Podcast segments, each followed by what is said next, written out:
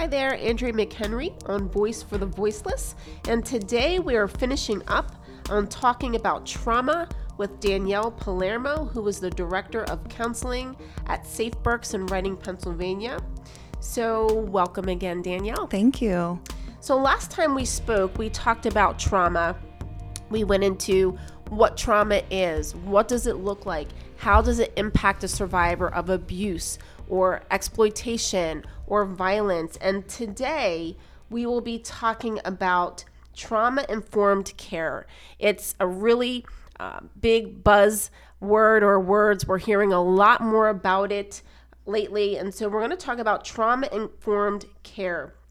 Can you uh, talk to us a little bit about that? What is trauma informed care? Sure. So, trauma informed care is um, basically about promoting the physical, psychological, and emotional safety um, for our victims in terms of safe berks. And those components of trauma informed care are safety, transparency, choice, collaboration, and empowerment. So, that is the basis of trauma informed care. Just a brief overview. Yeah, can you um, can we go into that a little bit? So, what sure. does that mean? What what what does that mean in trauma informed care when we're talking about safety? Sure. So, when we're providing safety, all of our professionals that are working with our victims over at Safe Berks have received um, the 66 hour training, mm-hmm. which is all focused about trauma mm-hmm. and how we can best support our victims who have, have experienced trauma. Um, in addition to that, you know that we have our Safe House. So, we're providing that safety um, to our Safe House, which is available 24 hours. Mm-hmm. Um, so, that's the basis of our safety. And also, we mm-hmm. in our counseling department and in our safe house, we review with our victims how to safety plan. Mm-hmm. So they may not um, be in immediate danger, but how do they keep themselves safe going forward? Yeah, mm-hmm. that that's awesome. I went through the 66 hour training uh, a couple years ago, and it's uh, super informative, and yeah. you learn so much. It's it's it's great. I would encourage anybody um, wanting to really volunteer or help with women that have gone through some type of abuse or violence sure. to go through that training and yeah and women or women or men women yeah. or men because can men be abused? Absolutely. Absolutely. Absolutely. Can they face sexual assault? Yes. Can they be human trafficking victims? Absolutely. Yeah that's that's something we really want people to know. Mm-hmm. I always say when I go out and do education work, when, when we're talking about sex trafficking, I will always say she or her just because women and girls predominantly mm-hmm. are the ones who are being sex trafficked, but boys can be sex trafficked. Um, men can be sex trafficked. Mm-hmm. They can be involved in labor trafficking. And so, human trafficking, violence, abuse, um, it doesn't really always discriminate. It can affect anyone, absolutely, anywhere. And so that's an important distinction we want to make that men can be um, victims of trafficking and victims of any type of abuse. And so we want to make sure our community understands that. So we want to keep the survivor safe. That's that's the utmost importance. How about transparency and mm-hmm. trustworthiness when we're talking about trauma informed care? Sure. So, as far as transparency, like I talked a little bit about, all of our um, staff at Safe Berks uh, mm-hmm. have received that 66 hour training, mm-hmm. and with that training, um, we talk a lot about how we engage with our victims, um, some of the responses that our victims experience, and we use that knowledge when we're working with all of our victims. So we're very transparent in that way. Um, we let them know what it is that we can provide for them. So we're very transparent about um, our services and, mm-hmm. and everything that we can provide for them. And also, if we're not able to provide a certain service, um, a small part of what we do in our counseling department is case management. Mm-hmm. So all of our counselors are um, trained within our community resources mm-hmm. to be able to provide those referrals as, as appropriate. Mm-hmm. Can you talk about confidentiality a little bit and how critical that is? Oh yes. In in working with survivors again, whether it's trafficking or domestic violence mm-hmm. or sexual assault, how critical uh, is confidentiality, especially in keeping with being trustworthy mm-hmm. to that mm-hmm. person that you're you're counseling. Yeah, absolutely. So um, confidentiality is huge yes. at Safe Berks. Um, we're working with our victims of domestic violence and sexual assault, and we want to be able to protect them in that way. And you know provide them with that privacy that they deserve um, so we guide our practice with that and and we ask um, our victims for you know, basically that permission to release any information. Um, if not, it, it's kept with us. So that's Mm-hmm. a huge part of our program there. And just going back to a little bit about safety, that, Mm-hmm. you know, is the basis of our safety too. We want to be able to protect um, and advocate for our victims so that way, you know, they are safe with us and we provide an an environment that's validating so that way they are able Mm. to open up to us as well and like you said trust us as Yeah. well That that's great. How about choice? Mm-hmm. Choice is the third one there for um, the five principles of trauma informed care. I think you talked a little bit about that in our uh, previous podcast, but can you go into that a little bit more for us now? Sure. So, what we do at Safe Berks is our um, empowerment counseling. So, the entire basis of um, our counseling is providing our victims an opportunity to tell us what it is that they need from you know receiving our services. So we allow for our victims to tell us what it is that they need and really make that choice as to um, how they want to go forward.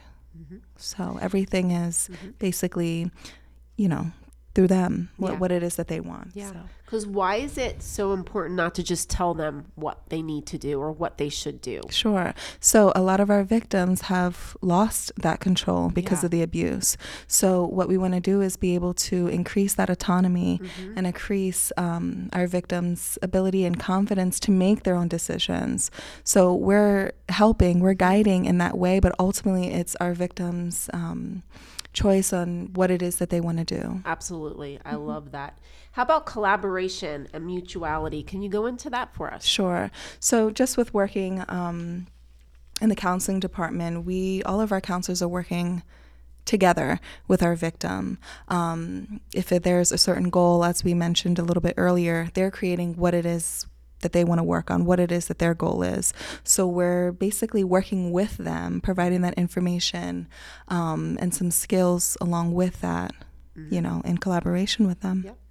and empowerment. And again, I think you talked about this a little bit previously, but this is worth talking about again. Sure. What does it mean when we are empowering survivors? Sure. So we're giving um, our victims, you know, that choice of what it is that they want to do going forward. And also, a big part of our counseling department is skills based. So we want to show them what skills they can use to overcome the trauma um, and begin healing from the trauma.